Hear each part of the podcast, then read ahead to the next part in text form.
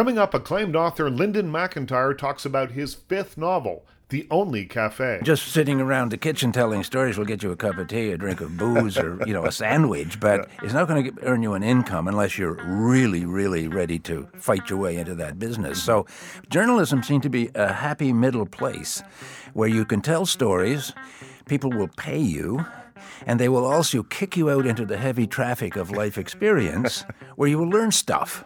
I had a, a story in a country, uh, or a story that's based on the history of a country where history never ends.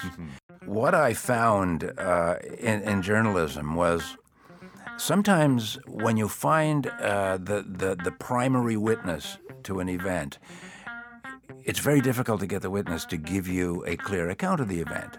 There's no such a thing as writing a book, in my opinion. Right. You sit down and you, you write a line, you write a page. Uh, if you sit down to say, "I'm today I am writing a book," you will go back to bed.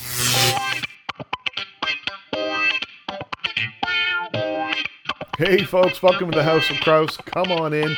The weather has started to cool off a little bit. Well, outside the House of Kraus, it has anyway. And it always puts us in the mind of sitting by the fireplace.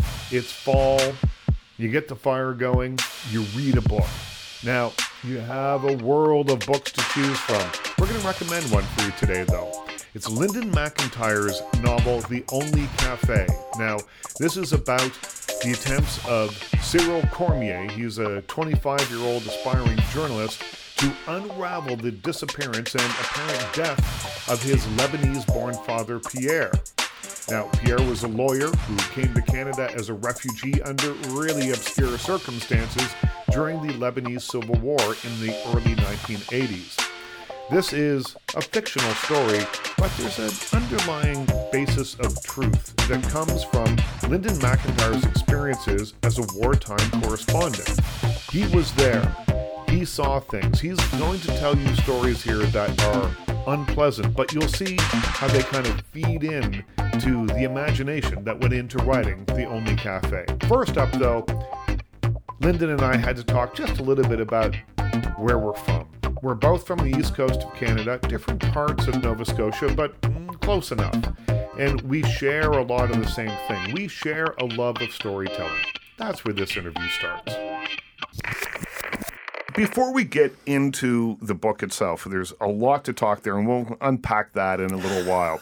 But we're both East Coasters. Yeah. You're splitting your time now between Toronto and Sydney, Cape or- or Breton. Cape Breton. I I'm a little further south. You're South that. Shore. Yeah, I'm a South Shore guy. Big name down there, Kraus. That's right. There is a, a, place called Kraus. And there used to be a, there used to be a member of parliament that I knew quite well, Lloyd. Lloyd Crouse. Yeah. Lloyd Crouse. Here's a little tangential. Uh, This is story very about East Lloyd Coast, Crouse. by the way. Lloyd Crouse, who was a legend down there. Yes. Uh, he, when I was first working in radio, he came in to record some ads, and we used to use reel-to-reel tapes uh, in those days. And I was the youngest guy at the studio, a place called CKBW in Bridgewater, Nova Scotia. But they thought, how badly can he bugger this up? Just push a button and record, Lloyd. And so I recorded everything, and somehow when it played back, it was all backwards. And I'm not sure how it happened. I'm not sure why it happened. I still don't know. But Lloyd, you know, he's a busy guy. He's a you know famous guy down there, and uh, he was so gracious with me. Did it all again. Another 20 minutes of reading, whatever it was. But he was very gracious to me. So Lloyd Lloyd Crouse has a has a no relation has a has a place in my heart. Uh, let's talk about being from the East Coast though and telling stories like I just did. You grew up in a small place, and the tradition or of kitchen parties of of people telling tales to one another, and that Yes. has influenced your entire career. First of all, the, the only uh, sort of medium there, there were two media. One was radio, Mm-hmm. and radio was wall to wall stories back in those days newscasts and then stories, serials and uh, sitcoms and the whole thing. Yeah, yeah. And, and then, of course, the other medium was the visit. Yeah. And the visitor who could tell a story could be the most decrepit person in the community, but was welcome. Right. Because the visitor would bring news. The visitor would bring a, a kind of an entertainment value to the to the evening. And so this visitor would come in and sit down. And as a kid, uh, I came to the insight that the two ways to get the attention of adults is to tell a story or play music. and I really didn't have the patience or the talent to play the music, but I had an ear for these stories. And I said, wow, you know, you can take anything that happens in the community, and you can turn that into a story. Just give it a shape. You you you, you pump up the, the characters a little bit, and you give them the dialogue that's got wit in it and irony in it, and it becomes a story that adults everybody will sit around and listen to. So it's it's a perfect vehicle for your ego if you want to develop it into something. It's almost like you were doing journalism when you were a kid. Well, that's telling the, these stories. That's the other thing. I mean, journalism, good journalism is storytelling, and good storytelling is journalism. Mm-hmm. And so. Uh, I early in my life I realized that uh, it's necessary to earn an income, and just sitting around the kitchen telling stories will get you a cup of tea, a drink of booze, or you know a sandwich. But it's not going to earn you an income unless you're really, really ready to fight your way into that business. So, journalism seemed to be a happy middle place where you can tell stories, people will pay you. And they will also kick you out into the heavy traffic of life experience where you will learn stuff. And that's what I was fortunate enough to be able to do for, for a long, long time and, and did. The, the problem arises as time goes by, and you find yourself, yeah, I've told a lot of stories, but there's an awful lot I didn't tell. Mm-hmm. There's a lot of stuff that never fitted into the format of the newspaper or the newscast or whatever that I, I'm carrying all that stuff around. It's, it's got value, but it also, some of it is troubling. And some of it should be uh, vented in some manner. And, and I think that happens to an awful lot of journalists over time. They spend a lot of time talking to each other, telling war stories, sitting in bars Mm-hmm. and uh, drinking their way through this stuff and developing even worse problems.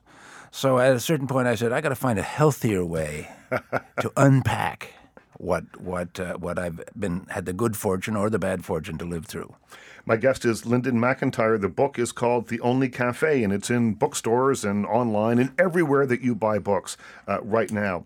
So that was a nice segue into the book. You want you have to unpack some of these things that you've seen. So there was a fascinating story that I read about you in Beirut in the early 80s, war is raging, and you're in a hospital. Can you tell that story? Because again, it doesn't exactly 100%, it doesn't appear in the book, but I have a feeling it was that spark. That, It that was it was a spark. Um, there were a number of sparks that d- never made it into the into the newscast, never made it into the documentary I was doing. But you're, you're traveling around in, in, a, in a condition of total chaos. Um, I think it, that it was the city, city of Sidon, actually, which figures into this book. And um, it had been bombed by the Israelis. It had been bombed by the Palestinians. Like every, the place was smoking and yeah, very actively while you're there. while I'm there, you know, while I'm there, and and um, we went to a hospital, and uh, it was a hot, muggy day in June, and uh, we go to this hospital, and uh, it the stench still stays with me of like wounded, damaged people, and the smell of uh, antiseptic and and whatever. And bandages and, and, and overworked, overstressed medical people. And so uh, we talked to a doctor, we talked to a nurse, we shot stuff, and, and, and then the crew starts to wander around the hospital just getting visuals. Mm-hmm. And I was hanging around this waiting area, and it was like a reception desk in a hospital central place. And uh, I saw this little girl sitting there in a chair. She was about four, or f- maybe three, four. She seemed to be about four years old. Little, beautiful little kid with black hair, and um, and big bla- brown eyes. And she was just kind of sitting there, staring off into space. And it was a very hot day, as I said, and she was huddled in a blanket. And I'm saying, why have they got her wrapped in a blanket? I mean, there's sweat bubbling out of her face. So there was nobody around. So I go over and I open the blanket just to sort of let some air in. And she, ne- she never even reacted to me opening the blanket. And when I opened the blanket, I saw why the, like her legs were gone from the thighs down. Two little bloody stumps sitting there. And at that point, a nurse showed up and said, "What are you?" I said, "I'm just trying to give the kid some air." And she says, "No." And she closed the blanket up again. And I said, "What happened? What happened to her?" And she says, "We don't know. Uh, do you know who? She, we don't know who she is." Uh, she said, uh, "Somebody found her sitting on a pile of rubble that had obviously been her home, and there was nobody left. just her sitting there with her legs gone. And I said, What happens to her now? And she said, Well, there's a uh, relief agency in Europe have volunteered to fly her to Germany, and they're going to try and fix her. And I'm looking at the face of this little girl and saying, There's no fixing that. Yeah. You might be able to attach artificial limbs, but you will not fix what has happened to her inside. And it was one of those things, and there were a number of those occasions where you go past what you're looking at mm-hmm. and you go into the meaning of what you're looking at. And the meaning that kept striking me in the head everywhere I turned there was that what, it, what I'm looking at is not over. This little girl will be will become today. What is she? She's probably fifty years old. I don't know. and um, the young people, the kids who have gone through this, have been altered fundamentally. The witnesses to what happened to them have been altered fundamentally. And wherever they go in time and space, they will carry that damage with them. And then it suddenly clicks into everything else, like, like what I grew up with on the East Coast mm-hmm. veterans of World War One, veterans of World War Two, veterans of Korea. The people who you knew had great stories to tell but wouldn't tell them because there was something about the story that was either too complex, too difficult, or too ugly Or they had pushed to the back of their mind the just back to their mind be able to move forward. to be able to move forward. So, how do you process all of that as a you're working as a journalist? That little girl is theoretically a story for you, or part of a story professionally. But you're a person; you can't help but be moved, or Hmm. or and and how then do you remain objective? Well, that's an inter- that's a very interesting question, and and and I've thought a lot about it. Uh, you know, uh, in the in the in the refugee camp where a lot of this this action happens, uh, where there was a huge massacre, and it's a historical fact, A- and um, I found myself asking afterwards. Um, how did you actually go through that day in that place? And and I realized that in extremely demanding circumstances, an awful lot of the emotional uh, equipment that we have, it kind of closes down. Right. And you're just looking and smelling and tasting and feeling physically, but not emotionally or psychologically until afterwards. Because you couldn't, like, if, if you emotionally registered fully everything that you're looking at, I think you'd go crazy. So for some reason, there's a defense mechanism in the individual that just sort of shuts this stuff down. We'll deal with this later, and I think that's where a lot of PTSD comes. You say, well. You know, how could you have gone through that? Well, you go through it as a kind of a zombie in a way. And it's only afterwards that things start to light up again and, and, and, and, and are revived. And then, holy God, you know? And it's, it's the, other, the other thing I came away from is that there are so many people with great stories that can't tell the story because the reality of what they went through suddenly comes alive and they suddenly say, I did something Right. I never thought I could do, and I now can't believe I did it, but I had to do it or I wouldn't be here.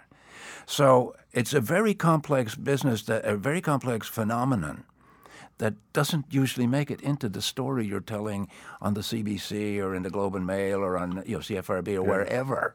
Uh, it's it's it's a it's a part of the story that stays in you, and either turns you into a, a kind of a zombie or, or turns you into a sick person, or hopefully a smart person if you have the machinery to process Is it a catharsis to fictionalize all these things that happen to you and then hmm. get them out on the page as a way of, of getting them out of your head in a way? And is it also taking a giant story, this story, which centers around a, a, a handful of people, one in particular, Cyril Cormier, if by having a human face that we can follow from page one right hmm. through to the very end is our doorway into understanding a much larger and much almost incomprehensibly big story. that was a big question. I'm sorry. No, no, and, and it's absolutely it, it's spot on. I mean, because I believe that uh, we find our way into big ideas and, and big uh, insights through small portals. And uh, I carried this particular story, well, the, the you know the central story, the massacre of Sabra Shatila, the the civil war in Lebanon. I carried that around in my head for a long, long time. I would never have presumed to, oh, well, I'm going to write that story because I- I know guys and women who spent the 25 years sitting there in the middle of it who, uh, who know, who've forgotten more than I, than I could ever learn about it. So I'm not going to try that. But sooner or later, I will be writing a story about an idea, and, and this experience will provide that access point uh, the book is not about the massacre of Sabra and Shatila. It's about how the consequences of violence move through time and space, mm-hmm. carried by the witnesses to the victimhood. As the victims are dead, but the witnesses to the victimhood, the loved ones and the relatives, will carry this experience around. And and suddenly I said, I want, I wanted like. I want to go directly into that idea. I've flirted with it in other books. I want to go directly there in this one. And I suddenly realized, yeah, I'm, I'm going to have a guy who was part of the problem, who was part of the ugliness, uh, who carried around his secrets, who set them aside someplace and, and re- reinvented himself. And I'm going to have uh, his estranged son, who's di- trying to dig them out of him, but then he disappears. So where does the son turn? Well, the son ends up turning to where his father turned uh, to to try to rationalize and come to terms with some of this stuff with a guy he knows shared the experience. And he initially expects, well, this will be easy. He and th- this guy is kind of like me. We're both going to unpack this awful stuff. But then he suddenly realized, no, no, the other guy doesn't want to go there for complicated reasons. And Pierre, the dad, keeps pushing it and pushing it, and then Pierre disappears. Yeah. So now the son comes along, and he's led by a strange device that his father invented called a, a, a roast Yeah, yeah, as opposed to a, a memorial. Yeah, like uh, imagine like um, yeah, uh, like a like a wake. Yeah, almost we'd call it a wake. Yeah, think. he- yeah, yeah. So he says, you know, he's he seems to think that his time is limited. So he, Mm-hmm. in his, you know, his his final arrangements, he says, "Uh, Uh, if and when I go, I don't want a funeral or a memorial. I want to I want a roast, Yeah. and I want to have it at the only cafe, and I want this guy to be in, to be the, the the head of the whole. Yeah. Anyway uh, the guy is, is, is trying to unpack stuff with this other fellow who resists, and uh, the son is uh, is left with the job of, of sorting it all out. Now, I lost the thread of your question, but well, what I was saying about the is it cathartic for you? yeah, And I'm speaking with Linden MacIntyre. The book is called The Only Cafe. It's in bookstores right now. Is it cathartic for you after some of the terrible things that you saw, and we detailed some of them in the first segment, to find a way to blend fact and fiction in a way and get it out and maybe get it out of your head? I hope so.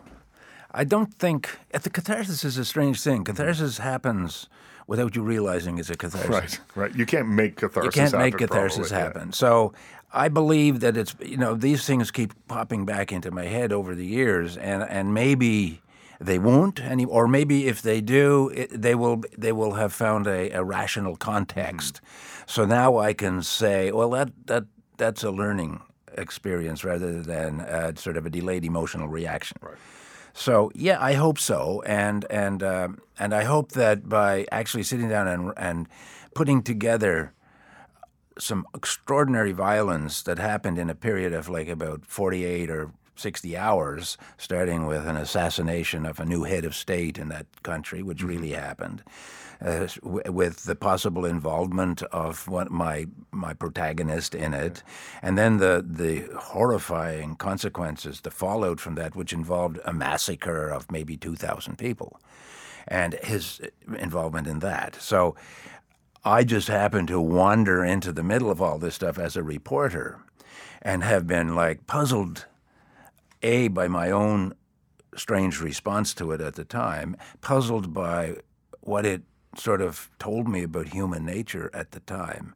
And it hopefully is maybe cathartic or certainly uh, a, a kind of epiphany. I don't know what Yeah, yeah.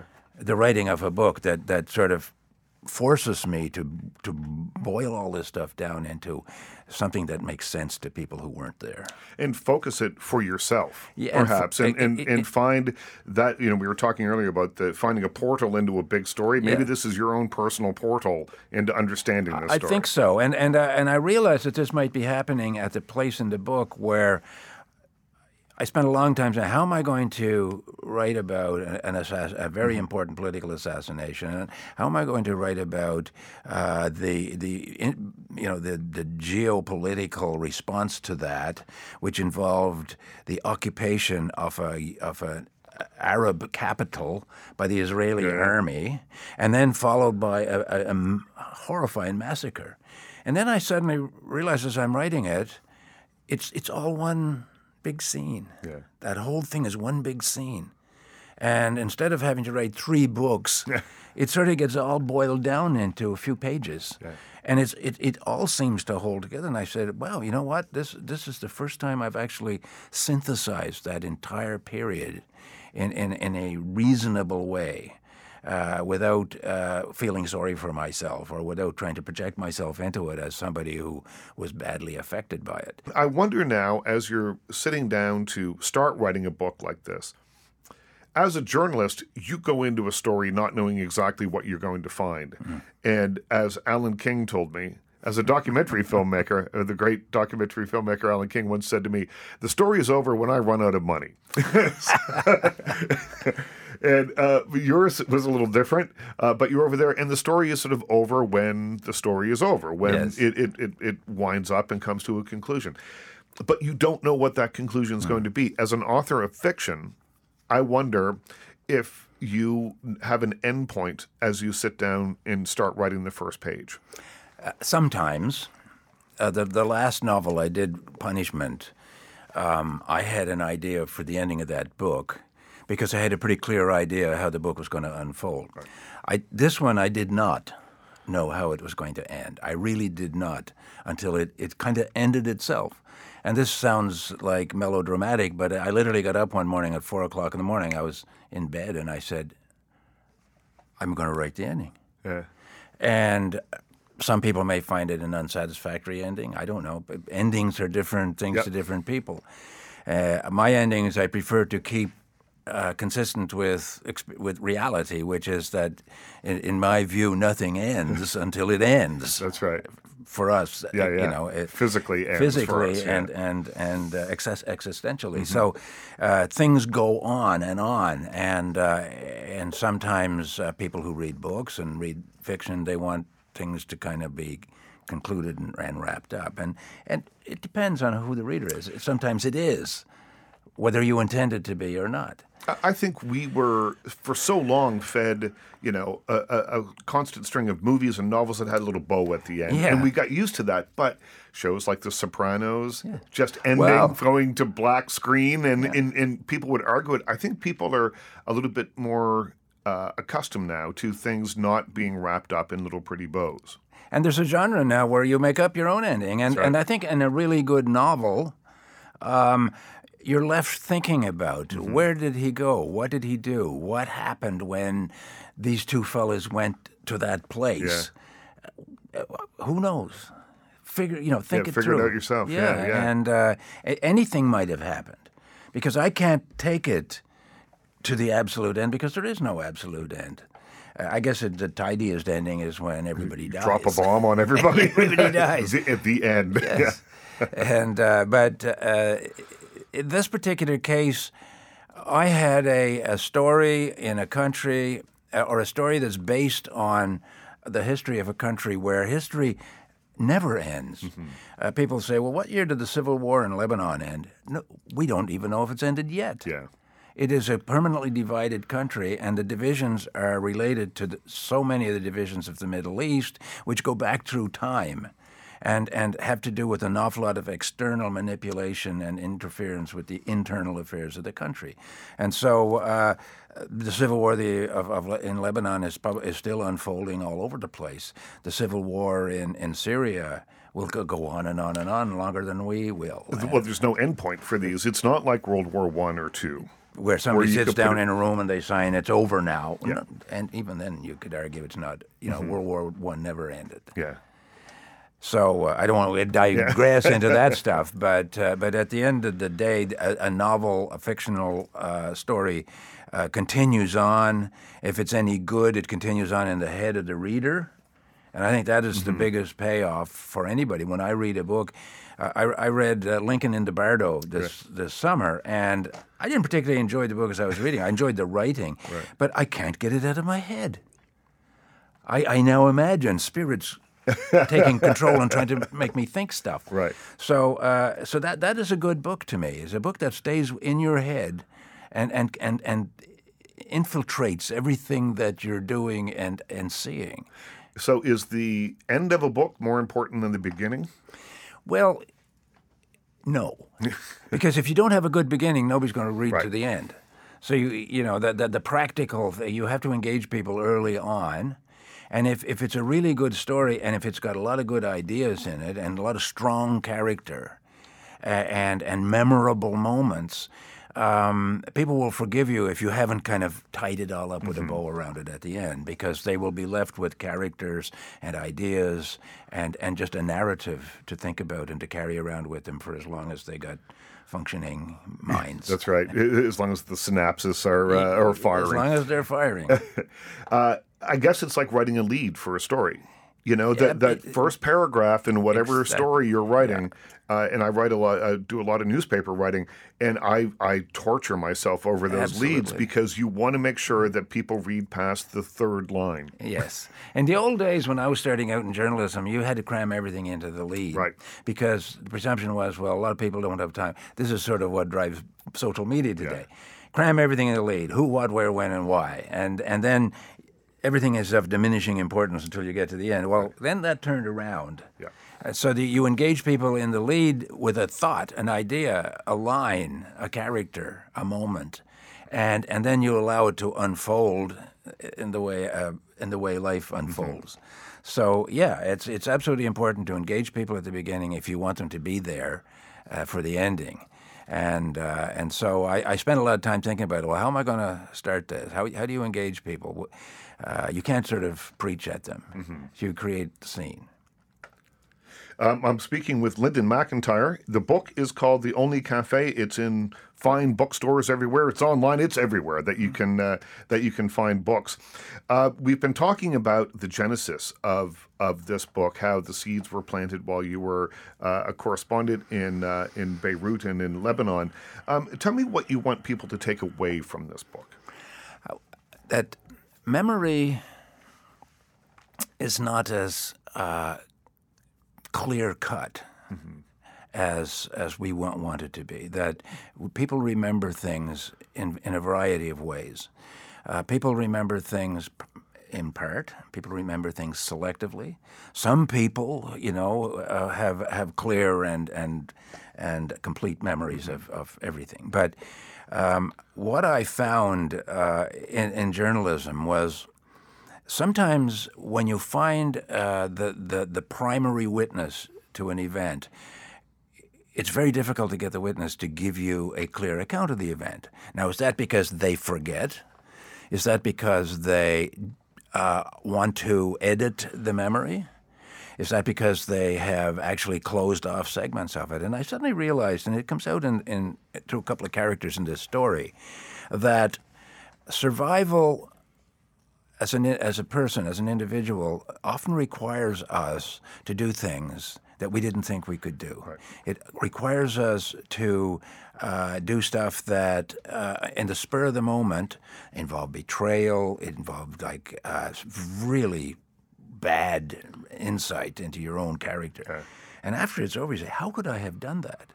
And then you say, "Well, if you hadn't done that, you'd be dead." I'd rather be a coward for a minute and be alive for the rest of my I mean, life. That kind of thing, I guess, right? And and so a lot of people, when they look back, we I did a story a few years ago at CBC. It, it was a part of a documentary about a horrifying thing that happened. And we're going to use that as a tease. okay. Horrifying thing that happened. You have to stay and listen to the rest of this conversation. when we left, we left you hanging with a tease uh, about a horrifying story that you covered for the CBC. Yes, it was. It was a historical story. It was about uh, World War II, uh, Western Ukraine, Eastern Poland. That was always changing, and a, a group of uh, probably twenty-five to thirty Jews survived a Nazi uh, pogrom that it, that murdered like two thousand of their neighbors and relatives by hiding in the basement of a, um, of a of a warehouse. And they they went down there. They thought they were going to be down there for a few weeks, and they ended up down there for a very long time. Uh, some very prominent Canadians are were directly connected to that, and Americans. They once they got out of there, they spread around the world. We was a hell, a hell of a story, and and we kept running into these walls. Nobody wanted to talk about it. Well, I, I sort of to cut to the. To the, to the crux, it turned out that one of the ways they, first of all, they made a deal with, with a Ukrainian warehouse manager that they could have the basement of the warehouse, and he would supply them with food for money, and they they had enough resources to keep them going for a very long time. But one of his relatives discovered a young woman down there that he took a shine to. And so part of the price of their survival be- became sending that young woman upstairs oh. periodically. When, That's horrible. yeah. And so the 25, 26 people lived through this awful experience because of the sacrifice made by that young woman who had to live with it for the rest of her life. And they had to live with it. So suddenly I understand because we found one person in California who would tell us what really happened there. And I suddenly said, yeah, well, that's why the woman in Toronto, that's why the Yeah. mother of the guy who's trying to find out, that's why they won't talk about it because they feel so guilty. And I suddenly said, gee, that explains an awful lot about the, the, the selectivity of mm-hmm. memory, the difficulty of remembering certain things. These people, never mind that the poor woman who had to go through this, who ended up her days in Israel, she wouldn't talk about it either. But all the other people were so ashamed that, that of, of their own impotence, and they shouldn't have been ashamed of it. Impotence is not something you should be ashamed of, because impotence is impotence, and that they were powerless. Do we allow this young woman to keep going upstairs and doing what we can't even think about? Uh, and because if we don't, we're all dead. Yeah. So it, it explains to me why a guy like Pierre Cormier in this book, uh, he doesn't want to go there because for six years, when he was directly involved in the civil war in Lebanon, uh, associated with a, a real life mass murderer, uh, he just cannot believe some of the things he's done. And the only time he thinks he can talk about it is when in this little cafe in Toronto he bumps into a guy who he believes shared the experience. And now maybe we can sort of carve out a little place where we can deal with our our demons. And he's wrong about that. So uh, the the moral of the story for me and the idea I want people to take away is that memory is is a complex and very private place for people. To get in there is sometimes difficult, if not impossible. And there are probably very real, practical, and objective reasons why it is so difficult to get in there. Somebody did something mm-hmm. that was out of character, but it was essential to survival. And there's a there's a conversation in this in this novel between a, a woman who is, is is descended from Holocaust survivors, and she's saying to young Cyril, you know, don't be hard on your father. People have secrets, and some of those secrets are the key to why you and I are able to talk to each other. I am here because people survived something. I am not going to question how they survived. I'm just going to appreciate the fact that they made sacrifices that enabled me to be here, and they suffered. And Cyril, you may be a similar beneficiary to me. You are here because your dad survived. If he hadn't, you wouldn't be here. Your dad survived because he did what was necessary to survive. So just accept that. Don't question. It's not so important that we know what he did or what my grandparents did in, in, in Poland or Germany or wherever. So let's just move forward. And so memory, we get nosy about, about people's memories sometimes. And I think sometimes maybe we should just let, let them go and assume, okay, all we have to know is that they compromised. and their compromise enabled them to survive, and their survival enabled us to survive. So let's just go forward.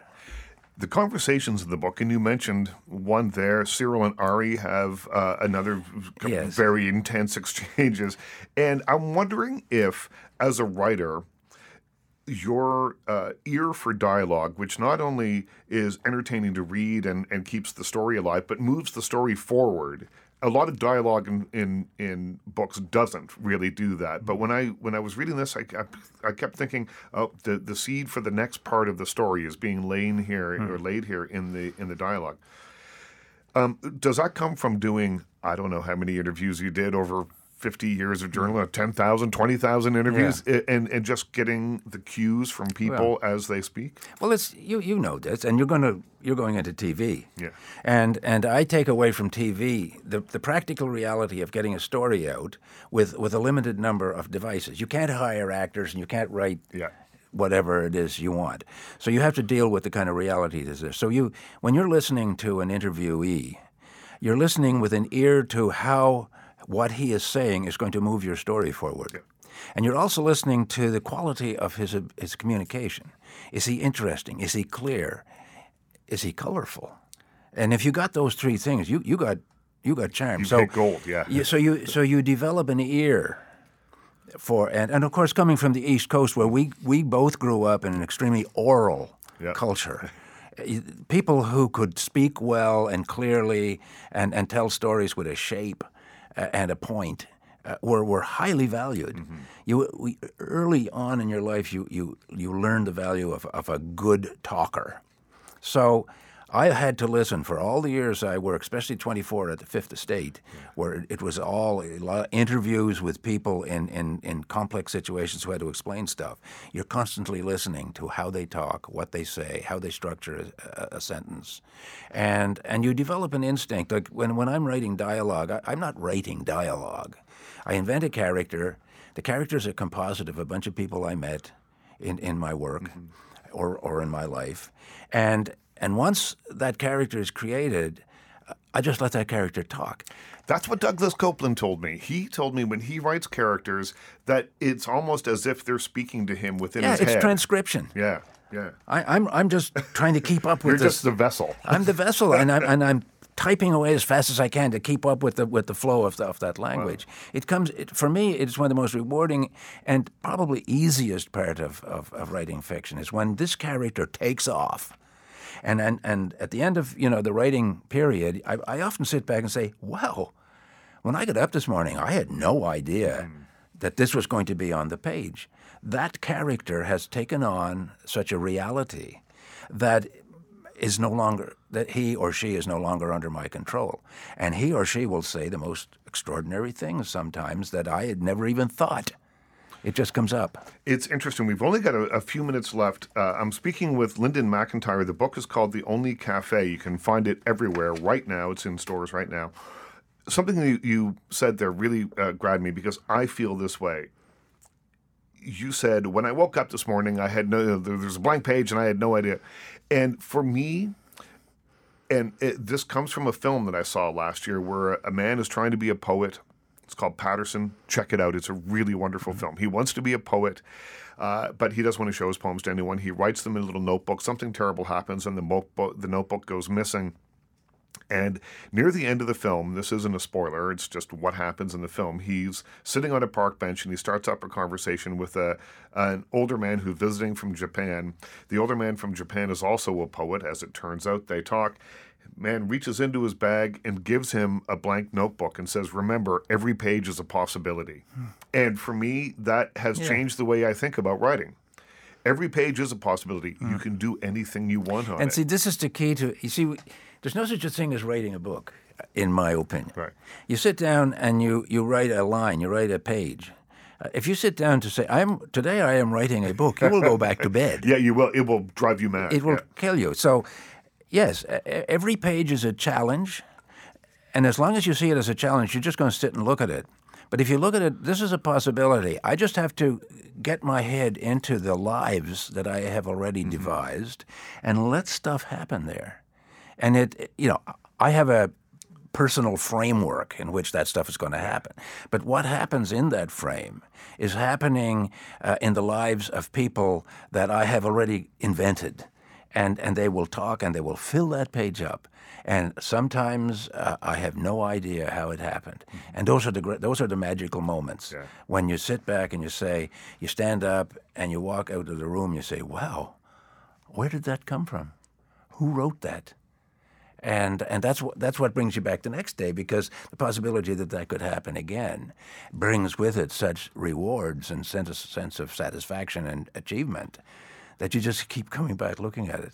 And when you finish a book, you start another one because you do you you get hooked on that kind of a payoff. Do you always have a project going? I do, and and for the very sort of probably a neurotic reason that when I have a, finish a project like this one, I don't want it to be like my only child right. with yep. my whole yep. life yep. invested in it. I want to move on to another one so that I don't get too emotionally invested in how people react to this right. one. I mean, this could be the biggest flop in Canadian literature. It does not feel like it's going to be that. You never know. I mean, like yeah. I, uh, my cliche, my personal cliche, you can write a good book, but you can't write a successful book. Right. There are too many factors that go into success that's in right. any field. So I write a good book. That's all. Okay, fine. I think it's a good book. I had a lot of help. A lot of people wouldn't and not have put it out there if it wasn't a good. So fine. Will it be a successful book? I can't care although it's natural to care. Yeah, yeah. So what I'm going to do is I'm going to transfer my expectations to another project. That's it. We covered a lot of ground with Linden MacIntyre. His novel, The Only Cafe, is in fine and not so fine bookstores right now. Check it out. It's really wonderful. That's all the time we have for the House of Crouse this week. We're going to shut the doors, turn up the heat a little bit, and luxuriate with a novel. We're going to reread The Only Cafe, maybe. It's really terrific. Thank you for coming by. You know, make sure you come back every single week. We put a new show up every Monday. You never know who's going to stop by for a visit, and who knows, maybe it's one of your favorite people. So come back and see us and spend a little time with us.